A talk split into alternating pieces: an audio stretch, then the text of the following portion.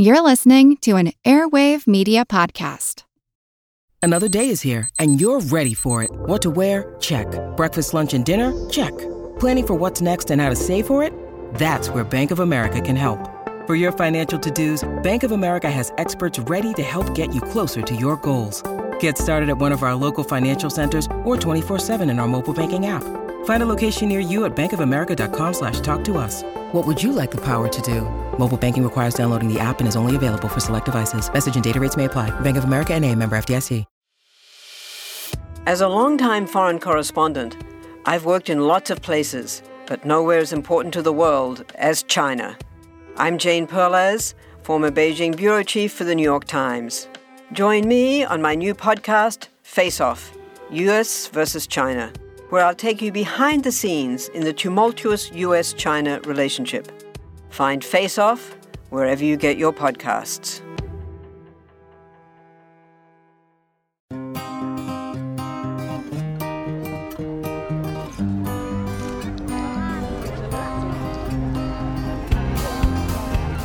Look, up in the sky. Is it an avian critter? Is it aerodynamic hardware? Hang on while I put on these special glasses to take a look. Now this, you can see the landscape visibly darkening. I'm looking toward the west to see if I see the shadow of the moon coming in our direction. A total eclipse of the sun is a sight not to be missed, as I experienced in China during the two thousand nine total eclipse. This is it. Yeah, hang on. This is going to be it. It's now dark enough that streetlights have come on.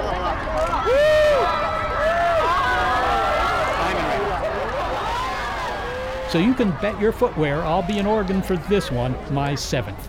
The moon blocks the sun every eighteen months or so somewhere in the world, but this year it's going to be visible from sea to shining sea here in the United States. Tens of millions will be able to experience this event, some driving for an hour or two to be in the moon's shadow. Excitement for the Great American Eclipse is heating up. We'll share why so many folks are going loony over this exceptional event. So grab a map, find the state of Oregon. That's where it all begins. I'm Seth Shostak. It's very dark here. It's simply as if it were night, except for the very bizarre phenomenon that around the horizon it's fairly light. I'm Molly Bentley. Welcome to Big Picture Science, produced at the SETI Institute, where researchers investigate the nature and origin of life. On Big Picture Science, we step back to get the wide-angle view on science and technology. This special episode prepares you for the solar eclipse of twenty seventeen. Where to watch, how to protect your eyes, why your pets might start behaving oddly, why the F A A is concerned about the behavior of pilots of private jets. Yes, it's eclipse mania, but it's not often you have a chance to see seventy billion billion tons of moon rock block the sun. Seeing an eclipse is something that everybody should experience. It's just the most wonderful experience that anybody can have, and this is for the general public, not just for scientists. You see the shadow of the moon racing across the landscape, the last little bit of the sun being covered. Then there's a flash like a diamond ring where the moon's last valley hides the light of the sun, and suddenly the sun is completely covered by the dark face of the moon.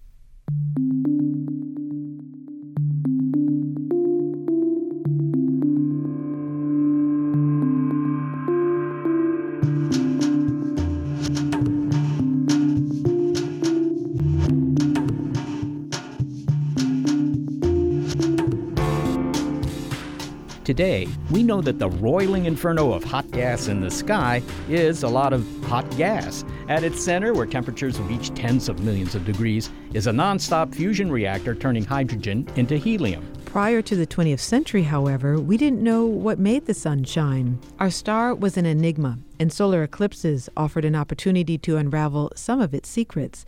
But Europe was the epicenter of eclipse research, much to the chagrin of the U S. So when a solar eclipse that would traverse America rolled around in eighteen seventy-eight, American scientists seized their chance to outshine Europeans' dominance. A research race was ignited, and that feverish competition is the subject of a book by writer and former N P R reporter David Baron. But before we join the eclipse-obsessed folk of the Gilded Age, let's find out what produces eclipse fever. After all, it was a serious contagion way before Oregon hotels were booked up for August twenty seventeen. Astronomers are not the only ones infected with eclipse fever, although you can easily catch it from them. David Baron remembers how he caught the bug in nineteen ninety-four when he was on assignment and an astronomer told him, before you die, you owe it to yourself to experience a total solar eclipse. Well, that astronomer was Jay Pasachoff, and Jay emphasized that even a very deep partial eclipse is absolutely nothing compared to the, the glory of totality. I'm Jay Pasachoff. I'm a professor of astronomy at Williams College. I do tell that to a lot of people. Seeing an eclipse is just the most wonderful experience. I tell everybody I know. Jay's enthusiasm was so infectious, it prompted Mister Baron to travel to Aruba for the nineteen ninety-eight solar eclipse. And he was absolutely right. A total eclipse is like nothing else. It's like being transported to another planet. I think people don't necessarily appreciate the difference between ninety-nine percent and one hundred percent because that last one percent of the coverage of the everyday sun darkens the sky by a factor of ten thousand and allows us to see all the great phenomena. And gosh, it was such an amazing experience that I got hooked, and now I chase eclipses all over the world. In fact, David Baron has caught up with five eclipses so far. Oh, only five, huh? Well, well, how many have you been to, Jay? Uh, sixty-five. I'm pleased but not surprised that David Baron became an eclipse chaser, and we see that a lot. People who go to one just find it such a wonderful experience, they want to go to the next one and the one after that too. Well, David Baron may need another five dozen eclipses before he catches up to Jay Pasachoff, whom we'll hear from again later in the show. But meanwhile, Mister Baron has written a book about the eclipse fever of eighteen seventy-eight, American Eclipse, a nation's epic race to catch the shadow of the moon and win the glory of the world.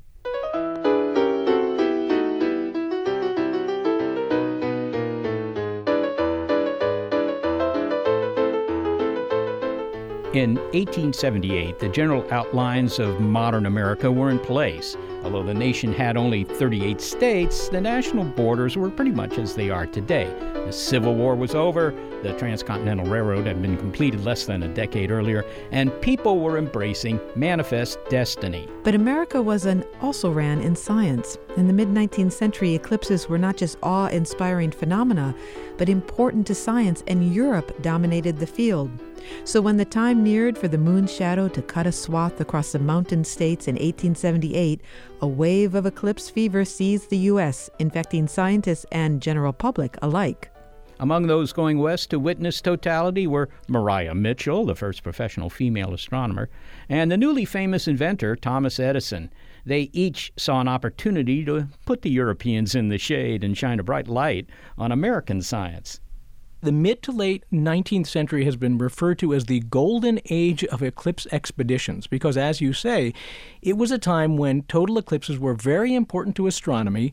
Of course, they're very rare, and you've got to head off to the far corners of the Earth to see them. So during that era, European nations and the United States put together these expeditions to go sit in the path of the shadow of the moon, hope clouds wouldn't show up, and then conduct their studies frantically. And the reason was that at that stage, astronomy was just starting to unravel the mysteries of the sun.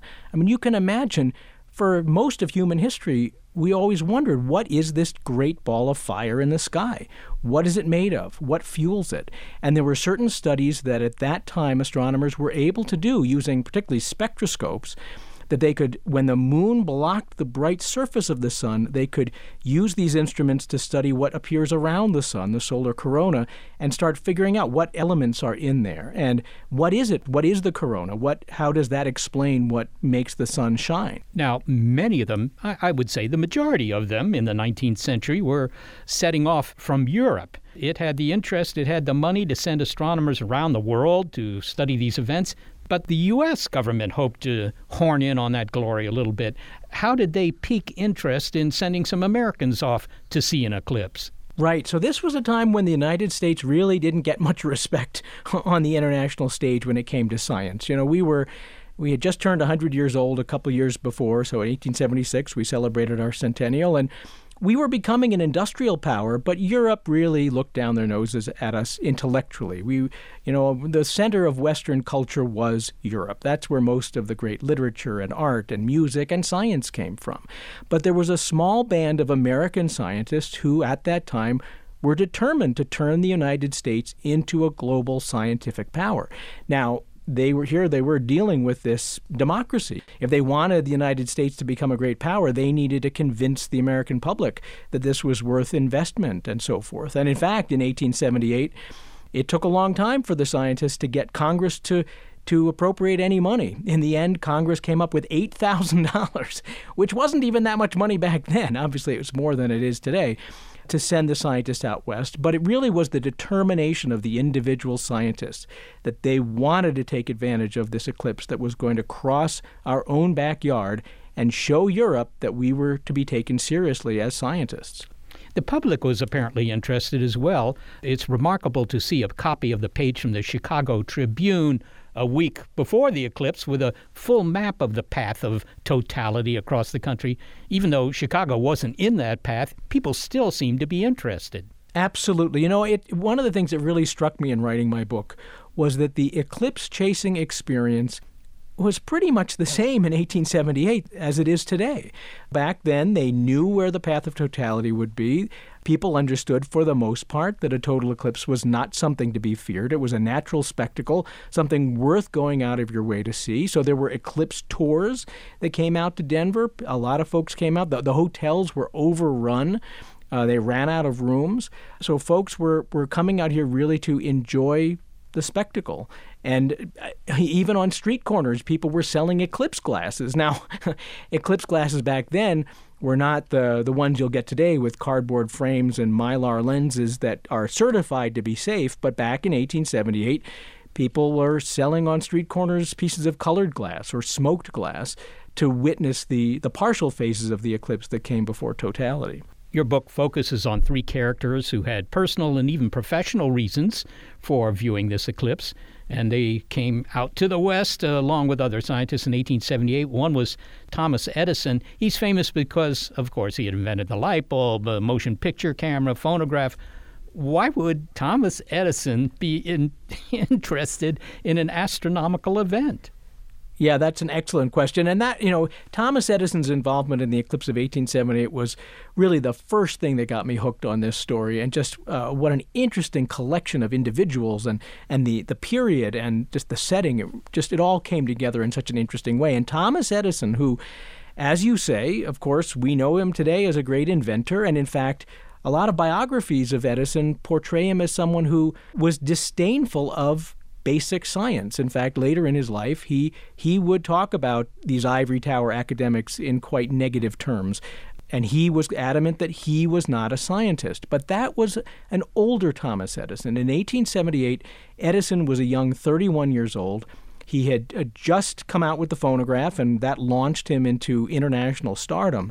But at that phase of his career, he had great respect for academic scientists, and he, in fact, wanted, in some sense, he wanted the respect of scientists, and he kind of wanted to be one. And so in eighteen seventy-eight, he came to Wyoming to study the solar eclipse with a bunch of academics. And he was specifically looking to answer a question about the solar corona, which today we know is the sun's outer atmosphere. But back then, it was just this strange apparition around the, the, the dark moon that you'd see during a total eclipse. And he was going to answer the question of whether the corona merely gave off light or if it also gave off heat. And he invented a device called the tazimeter, specifically to point it at the solar corona during those three minutes of totality and try to figure out, did the corona give off much heat? And so this was his chance to show himself a scientist. Yeah, well, that would be a tough measurement, I think. As it turns out, the corona is at many millions of degrees. I don't know if his tazimeter, I don't know how it worked, but I don't know if it could have detected that in any case because it's very low surface brightness. But let's talk about another character, James Craig Watson. Uh, this was an asteroid hunter, and he was looking for a planet called Vulcan. Sounds like something Spock might be interested in, that uh, presumably orbited between the Sun and Mercury. Now, why did he think this planet exists, and how was he going to look for it? Well, Vulcan, long before it ever showed up on Star Trek, back in the mid eighteen hundreds, was thought to be a real planet. Um, and this goes back uh, about twenty years before the eclipse of eighteen seventy-eight. Astronomers were studying the, the orbit of Mercury, and when they would st- when they studied its behavior, the planet's behavior, it didn't quite fit the predictions of Newtonian mechanics. And so the, the assumption was that something was perturbing Mercury's orbit. And the best explanation was that there must be a planet, or perhaps several planets, between Mercury and the Sun that were kind of tugging it along. But no one had ever reliably seen Vulcan. That, of course, wasn't a surprise, however. If you have a planet right next to the Sun, it's never going to be in the sky at night, and you can't see it in the daytime because it's lost in the glare. But during a total solar eclipse, when the moon completely blocks the face of the Sun, you might see Vulcan. And if anyone, if anyone was going to find Vulcan, it was James Craig Watson, a man who was known throughout the world as one of the top asteroid hunters, and back then asteroids were considered planets. They were called minor planets. So basically you have James Craig Watson, who knew how to look at the sky and pick out something that wasn't actually a star but was a planet. Uh, and he was going to do that during the eclipse of eighteen seventy-eight, and he put his reputation on the line looking for Vulcan. Doesn't sound like a good idea in retrospect. Uh, I, I guess his success was comparable to Thomas Edison's. Well, right. So I don't want to give away the entire story, but yes, James Craig Watson was determined to find Vulcan, and the big the big headline out of the eclipse of eighteen seventy-eight was that he found Vulcan, which probably you can guess uh, didn't hold up over time. But that's in part what I find so interesting about the eclipse of eighteen seventy-eight is it's a forgotten scientific event because the scientific discoveries didn't pan out. But frankly, that's true of most of science, right? Most things that people look for, they don't find, or a lot of things they discover turn out not really to be there. But the eclipse of eighteen seventy-eight, its lasting impact was really on American culture.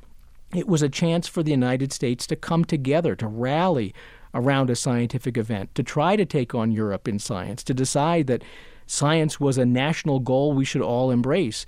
And how proud the general public was. You could read these articles at the time about how proud the American public was of its own team of scientists for taking on Europe. And it was a very proud day for this young nation. Let's talk about one other person who went to the eclipse, Maria Mitchell, the first American woman to work professionally in astronomy. She set out with an all-female eclipse viewing party. What did she see as her role in creating this?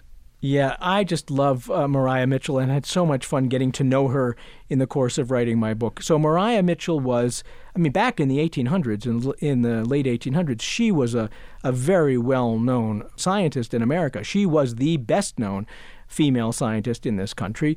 And, uh, of course, as you can imagine, this was a time when working in science, if you were a woman, was very difficult. There were very few opportunities. You really were discriminated against in very obvious ways. And Maria Mitchell was a very outspoken proponent of women's rights, of women's higher education, and of women in science. And in eighteen seventy-eight, when groups of men were assembling eclipse expeditions out to the American West, and when Vassar was, was excluded from the invitations that were sent out by the U S Naval Observatory, she decided she was going to take it upon herself to put together her own eclipse expedition, and that it would be an all-female expedition. And there's just this wonderful photograph I have in my book of the Vassar College eclipse party in Denver in eighteen seventy-eight. These women in Victorian dresses sitting by their telescopes getting ready to, to study the eclipse. Finally, David, where are you going to be on August twenty-first? In Jackson, Wyoming, uh, which sits right along the center line of the, the path of totality this year. And in fact, my plan is to to be up on a mountaintop. I've got family members coming out, and we're going to be up at ten thousand feet on one of the, the Tetons looking west toward Idaho. And my goal is to actually see the moon's shadow as a great shaft of darkness from outer space rushing in from the west. And although I've seen five total solar eclipses, and they've all been amazing in their own way, I've never had a great view of the approach of the moon's shadow. And boy, that's what I want to see this year. David Baron, thank you so very much for speaking with us. Seth, it was my pleasure. Thank you. David Baron is the author of American Eclipse, a nation's epic race to catch the shadow of the moon and win the glory of the world. Okay, when the moon's shadow passes over his Wyoming mountaintop, totality will have come and gone for this astronomer. I'm a California resident, so the nearest place for Californians to go is Oregon. And I'm going to be in Central Oregon, where the weather is also promising to be good. Coming up, Andrew Fraknoi tells you what you need to know to watch the Great American Eclipse. Also later, what NASA hopes to learn from studying the sun. Looks like we're eclipsing all other shows on Big Picture Science.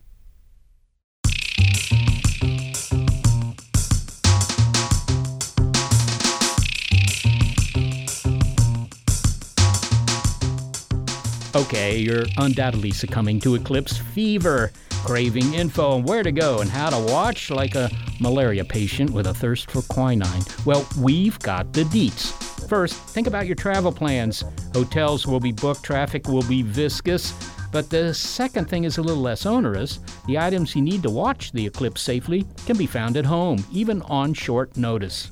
He'll explain more in a moment, but here's astronomer Andrew Fraknoi's grab and dash list. First of all, go to the kitchen and find your colander, because that's going to be a way to project a lot of pinhole images of the eclipse sun on a sidewalk.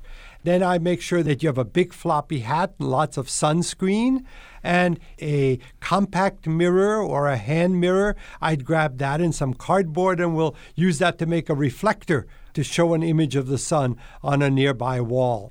The chair of the astronomy department at Foothill College is also the author of a children's book, When the Sun Goes Dark, that prepares young people for what is sure to be the greatest show off Earth for twenty seventeen, if not for their young lives.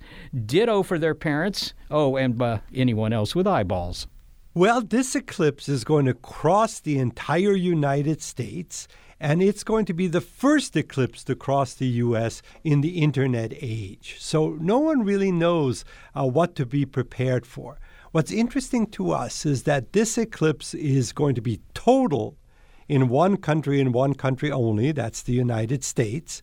But the partial eclipse is going to be visible all over North America.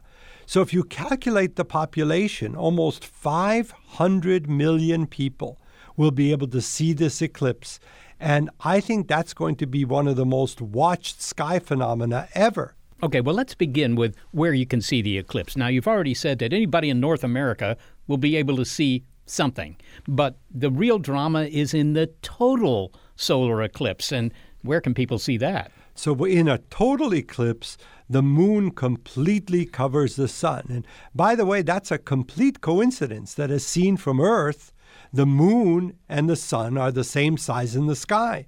So it's possible for the moon to get exactly in front of the sun and to block all of its light. That's called the total eclipse of the sun. And that total eclipse requires you to be directly under the dark shadow that the moon makes. And this time that dark shadow spot is only sixty to seventy miles across, so a relatively small width. And as the Earth turns and the moon moves in its orbit, this shadow spot will move across the country, starting on a beach in Oregon and ending on a beach in South Carolina. If you happen to be in that spot and in that zone, then you will see the total eclipse. You will see a darkness in the middle of the day and a spectacular showing of the sun's faint atmosphere. Okay, so I think there are twelve states where the total solar eclipse actually occurs, if you want to be in that path. Uh, but the fascinating thing about this particular eclipse is how many people are within driving distance of this total eclipse zone. Someone has calculated that forty-seven million people live within a hundred-mile drive of the zone where the eclipse is total. And our fear is that at the last moment, a substantial number of those forty-seven million will decide, hey, what the heck, it's August, it's vacation time, it's Monday, we'll just take time off from work and we'll drive into the eclipse zone, and that there will be absolute gridlock the morning of the eclipse. How would you compare this to the other revelatory event for people who hadn't been interested in astronomy before? That is, to see the rings of Saturn through a small telescope. A lot of people say that's really impressive. How impressive is a total solar eclipse? Well, a total solar eclipse really is a once-in-a-lifetime experience. And many people say that, that you're not the same after you've seen one. What happens is that the sun is there in the sky like any other day. And then as the moon moves across the sun, you begin to see the whole world going darker and darker until suddenly it's night in the middle of the day. And the stars actually come out. And in this particular case, on August twenty-first, we'll get to see Venus, which is not far from the sun this time around. and the whole world becomes this eerie twilight darkness. So the beauty and the awe and the eeriness of a total eclipse cannot be overemphasized. How, now, how, how long does it last? I mean, this eerie that you experience. What's... So this is the bad news about this eclipse. This is an unusually short eclipse. Even in the best of places in the United States, the longest it'll last is about two and a half minutes. Uh, in many places, not in the center of the shadow, it may only last a minute or a minute and a half. The thing about the rings of Saturn is that you can see them anytime. And on average, it takes hundreds of years before a total eclipse returns to any single part of the Earth. So if you are there in this eclipse zone, it's really a remarkable thing to be able to take advantage of. And here are two other quick tips for people who want to get into the total eclipse path. Number one, there are wonderful maps available on the web. The NASA Eclipse website has a good interactive map. And Michael Zeiler, our cartographer, has put up a website called Great American Eclipse dot com, where there are detailed maps of each state where the total eclipse will be visible. The other thing I would just mention to people is that weather is going to play a very important role. Uh, if it's completely cloudy or foggy where you are, you won't be able to see anything. So please pay attention to weather reports on the days before the eclipse to make sure that the place you've picked has good weather. Maybe the thing to do is just rent a jet and yeah. go up to thirty-five thousand feet. And there are actually real concerns that so many people are going to do that, fly private jets into the zone, that there's talk of the F A A grounding all private planes during the eclipse time. But suppose you're one of those people that, you know, doesn't want to drive up to the path of totality. Do you still see something worthwhile? So for those people who are not in the direct path of the total eclipse, we will have a pretty substantial partial eclipse of the sun everywhere in the United States. For example, here in San Francisco, seventy-six percent of the sun's surface will be covered by the moon. In Washington, D C, eighty-one percent of the sun will be covered. And the only thing that we need to say to all our listeners and to make sure they take this message away is that anywhere in the United States where you don't see the eclipse completely covering the sun, you need to protect your eyes. Looking at the sun, even when most of it is covered, can be quite dangerous. You can damage your eyes if you stare for a significant amount of time at the sun. So it's very important that where the eclipse is in total, you either have a pair of eclipse viewing glasses, uh, special glasses that protect your eyes, or that you project an image of the sun so that you're not staring at the sun directly for any length of time. Well, Andy, for people who don't have the glasses or the filters, the specialized filters, you mentioned earlier that there were kind of household items that they could still use to see the eclipse. Yes, so here are some easy ways to project an image of the sun and protect your eyes. Um, for one thing that you can do is to simply make a pinhole viewer. Take a piece of cardboard, make a small pinhole in it, and then have another piece of paper some distance away from it and let, hold that pinhole over your shoulder pointing at the sun, and you'll get a tiny image of the sun on the piece of paper that you're holding some distance away from it. A much more dramatic way to do this is to use a colander. A colander in which you wash vegetables or fruit has lots of pinholes in it. And if you hold that over your shoulder with your back to the sun, you'll get a whole series of really very nice images of the eclipse sun on the sidewalk in front of you. Uh, to get a slightly bigger image, what you might want to do is grab a compact mirror or a hand mirror, uh, cover most of it up with cardboard, leaving a hole about the size of a dime, and then use that tiny uncovered part of the mirror to project an image of the sun, of the eclipse sun, onto a wall near you. Now, one important thing about this is that it takes some practice to project an image of the sun. And you don't want to do this for the first time on August twenty-first. So probably on August nineteenth or twentieth, you should be practicing with that covered compact mirror.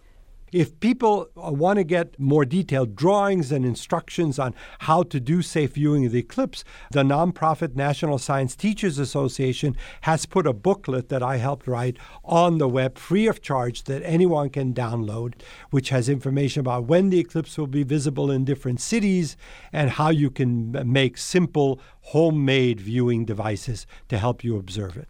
But what about the eclipse glasses for people who want to have those and don't want to go the pinhole camera route? Where can they get eclipse glasses? They probably don't need thousands of them, so can they just get a couple? Certified safe eclipse viewing glasses are being distributed by public libraries in the United States. I'm part of a project, and we're distributing two point two million eclipse glasses free of charge through public libraries around the country. You have a book, When the Sun Goes Dark, that's aimed at getting children and young astronomers interested in this eclipse. What's what's the hook of the book, so to speak? Well, this is something we thought about quite a bit. So uh, this is a chance, I think, for most young people to meet the idea of an eclipse for the first time, which is a picture book for kids uh, ages eight through thirteen, which not only talks a little bit about the eclipse in the form of a story, but helps families to act out an eclipse with everyday home materials. What kind of things can you do in your own home before August to get your kids understanding what happens during an eclipse, to get them maybe to make an eclipse in their own living room with a light bulb and a tennis ball, and therefore have them be much more clear on what's happening in the sky on August twenty-first. So what about animals? I mean, are they a little confused? Do they think it's been an early nightfall? Absolutely. I, it's fascinating to watch animals during an eclipse because they really don't know what's going on. How did it suddenly get to be night for their eyes when their stomachs are telling them it's not the right time for this to happen? Uh, there's actually going to be a citizen science project looking at how life other than humans responds to the eclipse. For humans as well as animals, this is a very unusual thing to see. And the placement of the light, the shadows, what you see during the eclipse is really something which is quite memorable and often confusing. Finally, Andy, so solar eclipse happens, rather obviously, when you have a new moon, when the moon can get in front of the sun. So why don't we have a total solar eclipse every month? We have a new moon every month. Yeah, this is an interesting sort of factor in the geometry of the solar system in which we live. It turns out that the moon's orbit is tilted relative to the orbit that we make around the sun, and therefore the sun appears to make in the sky every year as we go around it. Those two planes in the solar system have a tilt to them so that most of the time when you think there might be an eclipse, actually the moon is above the sun in the sky or below the sun in the sky. But every six months, these two paths cross. Think of it like two hula hoops in the sky. Uh, when you have two hula hoops, they can cross in two places. And so every six months, we have eclipse season where eclipses are possible. Now, not every one of those times do we get a total eclipse of the sun. We might get only a partial eclipse or where the moon is actually leaving a ring of light called an annular eclipse of the sun. But we get an eclipse possibility every six months, but it can happen anywhere on the Earth.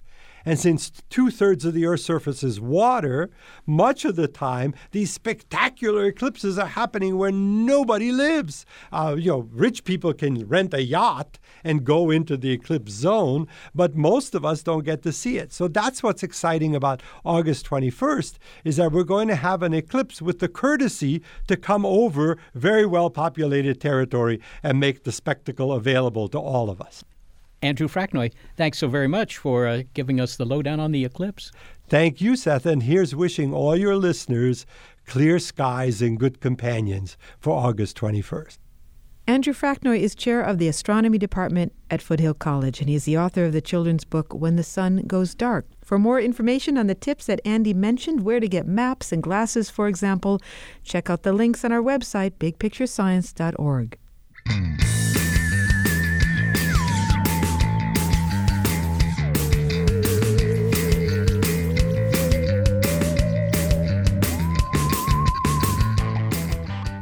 astronomer Jay Pasachoff has one more travel tip for eclipse road trippers. Brew that coffee early. If you're not actually sleeping in the zone of totality and you have to drive into the zone, there are going to be terrible traffic jams. Midnight the night before, that's when I recommend you leave. It doesn't matter how far in the zone of totality you are, as long as you're in the zone. It's obvious that the two thousand seventeen eclipse will deliver spine-tingling thrills. Doctor Pasachoff tells how it will also deliver on the research. The Science of the Sun, next. Looks like we are eclipsing all other shows on Big Picture Science.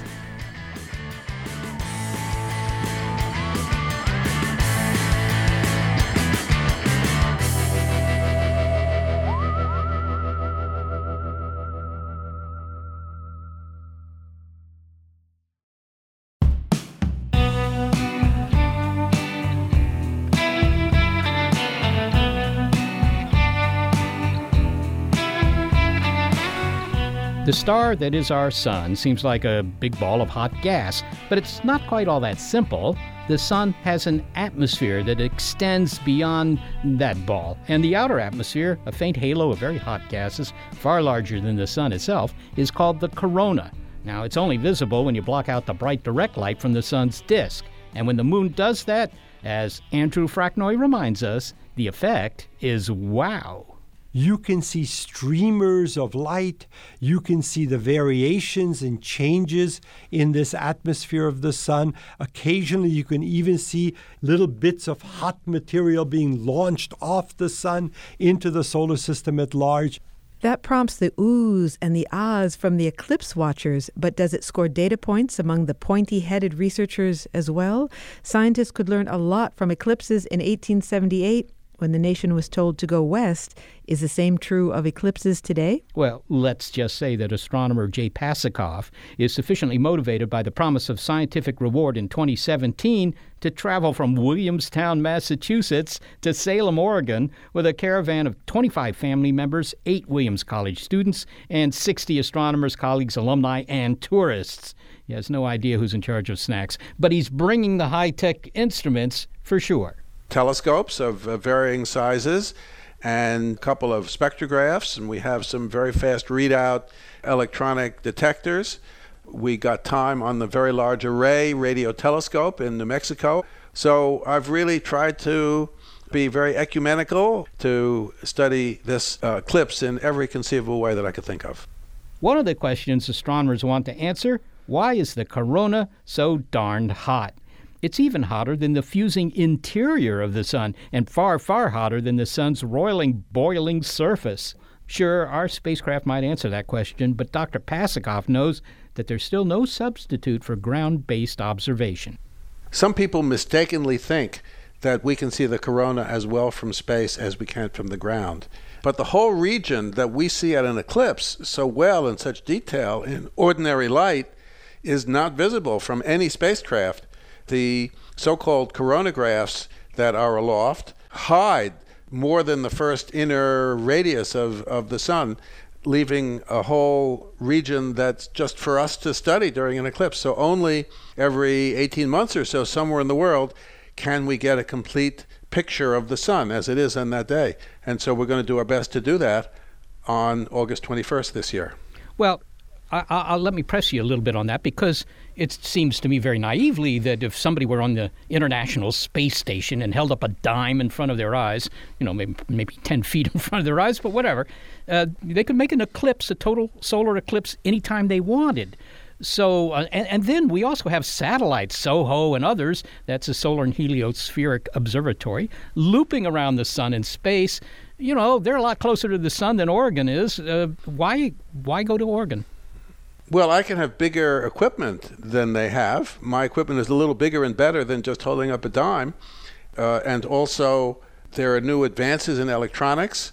The uh, SOHO's coronagraphs were launched in nineteen ninety-five. Uh, we have a fast readout C C Ds, the electronic detectors now, that we'll be using uh, at this eclipse to look for very fast oscillations to see if that's what's making the corona over a million degrees, and there's no other way to do that. There's no spacecraft that can image so fast, uh, and there's no spacecraft that can see this whole donut of corona around the sun for the first radius or so above the edge of the sun. Maybe you could expand on that a little bit, because clearly in, in the previous century, or I should say the nineteenth century, eighteen seventy-eight, the American Eclipse uh, expedition had a very clear science goal to answer some basic questions about the sun. How have those science questions changed? They were using film at that time, and the electronics we have are about one hundred times more sensitive than films. So we can take many images and see things varying in the sun in a way that couldn't be done photographically. It wasn't discovered till about nineteen forty that the corona was a million degrees. So the whole set of questions about how the corona is heated, whether it has to do with oscillations on loops of coronal gas low in the corona, or whether it has to do with what we call nano flares, a lot of flares, billions of them going off all the time on a very small scale. There are just scientific questions that have come up more recently, and there are kinds of observations that we have equipment for that the people from one hundred years ago couldn't even dream about. Now, you've talked a lot here about the corona. For those people who don't know, uh, maybe you could explain what the corona is and uh, how they'll be able to see it. If you're in the one hundred percent coverage, the zone of totality, uh, then it gets really as dark as a dark twilight, and you see what you can call a crown, and the Latin word is corona, uh, around the sun that comes into view when the sky darkens, when the blue sky goes away. It turns out it's hot gas in space that's held in place in beautiful shapes by the magnetic field that goes out in the corona. And we're working with people who are trying to use the equations of physics to predict what the shapes will be. In fact, there are place people on Earth trying to use magnetic fields to hold hot gas in place to make fusion for energy on Earth. And the uh, magnetic field turns inside out in a fraction of a second when we do it on the Earth. We're helping to learn and improve the laws that govern uh, how magnetic field holds hot gases in space. Well, finally, Jay, it certainly sounds as if there's still research reward for scientific study of eclipses from the ground, but you know, looking to the future as we put more telescopes in space and eventually on the moon, well, I mean, are you still going to be taking future students to these uh, eclipse sites? In nineteen ninety, I was pleased to be invited to the Institute for Advanced Study at Princeton, Einstein's old place, by John Bacall, one of the major astronomers of the last century. And he got me also on NASA's Astrophysics Council, which was a high-level group of people. A meeting in Washington, D C, and I went to the first meeting, I remember, and we spent two and a half hours discussing what we were going to put on the moon with the first set of telescopes to go to the moon. So that's now, they see nineteen ninety, if I subtract right, that's twenty-seven years ago, so the progress hasn't been as fast as we as we hoped then. So eventually we'll be able to do all this from space, and we'll fly spacecraft in tandem and uh, and make artificial eclipses and have good stuff on the moon. But uh, that's not happening right away, where there's still a lot of time for us to do our eclipse research. Jay Pasachoff, thanks so very much for speaking with us. You're very welcome. I'm very glad to be invited. Enjoy the eclipse. Jay Pasachoff is an astronomer at Williams College and the chair of the International Astronomical Union Working Group on Solar Eclipses. Okay, the ground is where he's bound to watch the moon cross the sun, but for heliophysicist Lika Guhathakurta, space is the place to greet the sun up close. When it launches in the summer of twenty eighteen, NASA's Parker Solar Probe will be the very first spacecraft to visit a star up close and personal. By going straight to the source, it will be able to make observations that other spacecraft or even eclipse chasers can't, and help unravel not only the corona question, but also questions about the nature of the solar wind. Doctor Guhathakurta says the mission is a chance to touch, taste, and smell our sun. Now, that is close, but this spacecraft can take the heat.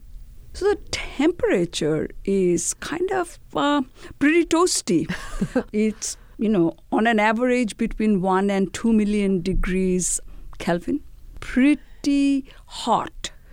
Okay, so you have this spacecraft. It's on a pioneer mission, and it is tough, and it's ready to observe the sun. And, and I wonder if we could just say something about the object of its observation.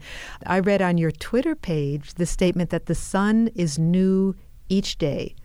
How is the sun new every day? For a fascinating question. And, you know, that's not, I, I used Heraclitus' line on my Twitter page, and it is so true.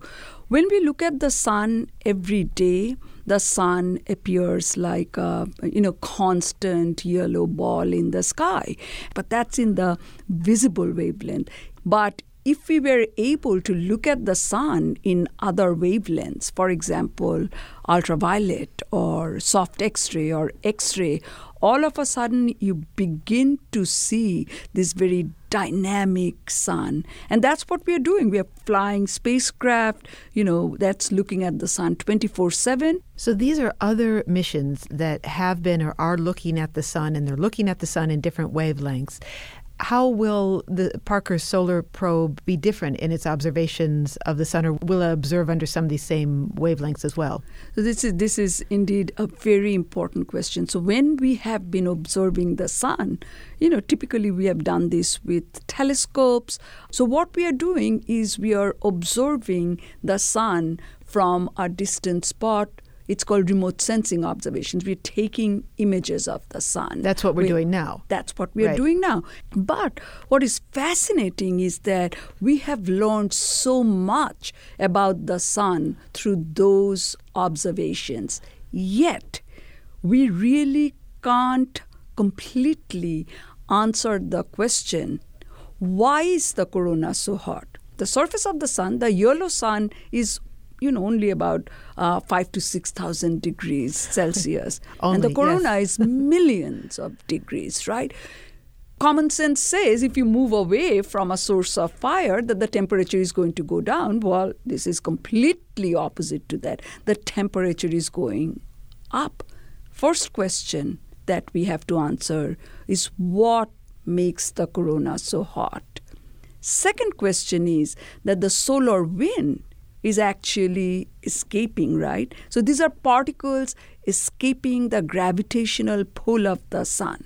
So the pull and push is the pull of sun's gravity, and the push away is the kinetic energy of the particles, right? So high temperature means high kinetic energy.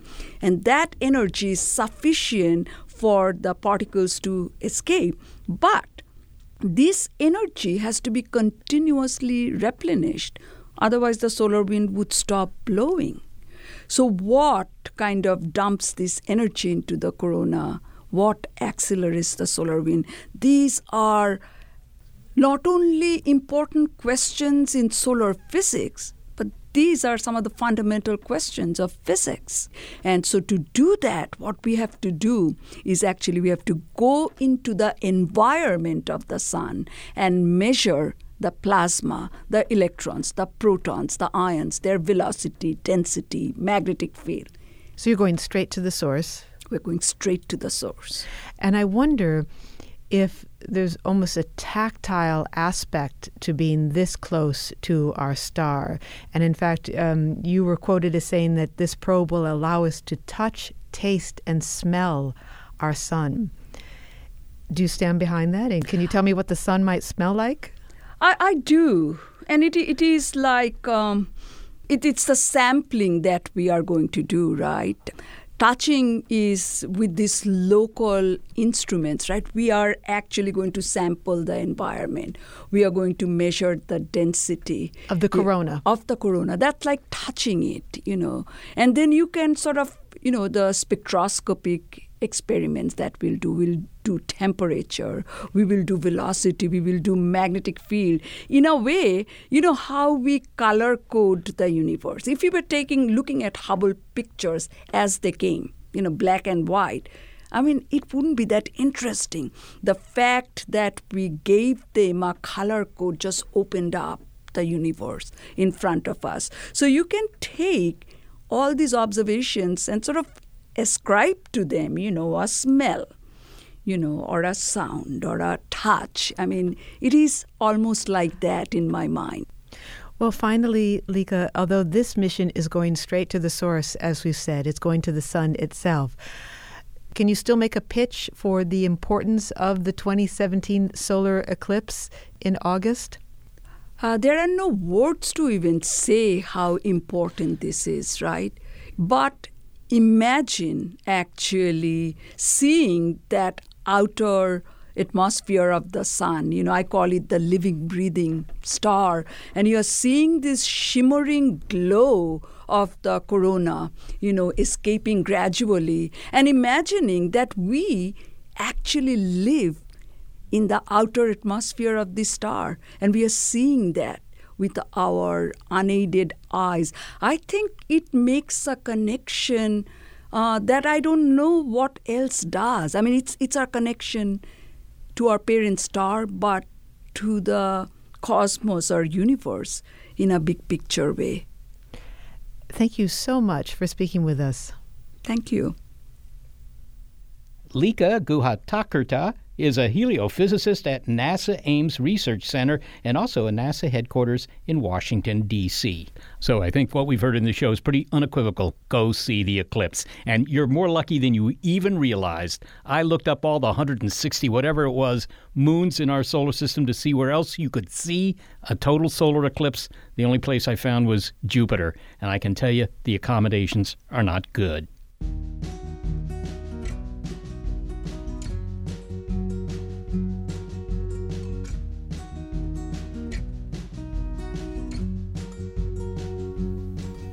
Thanks to the team that never throws shade in helping us produce the show, senior producer Gary Niederhoff, operations manager Barbara Vance, and intern Daniel Marino. Thanks also to financial support from Rena Shulsky David and Sammy David, and to the William K. Bose Junior Foundation. Big Picture Science is produced at the SETI Institute, a nonprofit scientific and education organization whose scientists study the origin and nature of life, including planets around stars that aren't the sun. And a big thanks also to our listeners. Your ears have been attuned to a special Solar Eclipse twenty seventeen episode of Big Picture Science. The episode is called Eclipsing All Other Shows. If you want to hear more Big Picture Science episodes but you can't find them, no need to take umbrage. They are in our archive at big picture science dot org. And if you are a podcast listener but prefer listening to over-the-air radio because you always have the chance that a solar storm will make reception dicey, check out the listing on our website of radio stations that carry the program.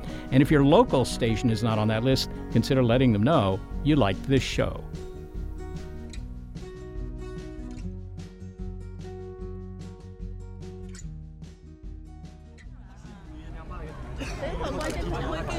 Just a beautiful eclipse. Couldn't hope for better. Oh. Here we go with the uh, diamond ring coming up. Let's put your diamond rings. Yeah, yeah, yeah.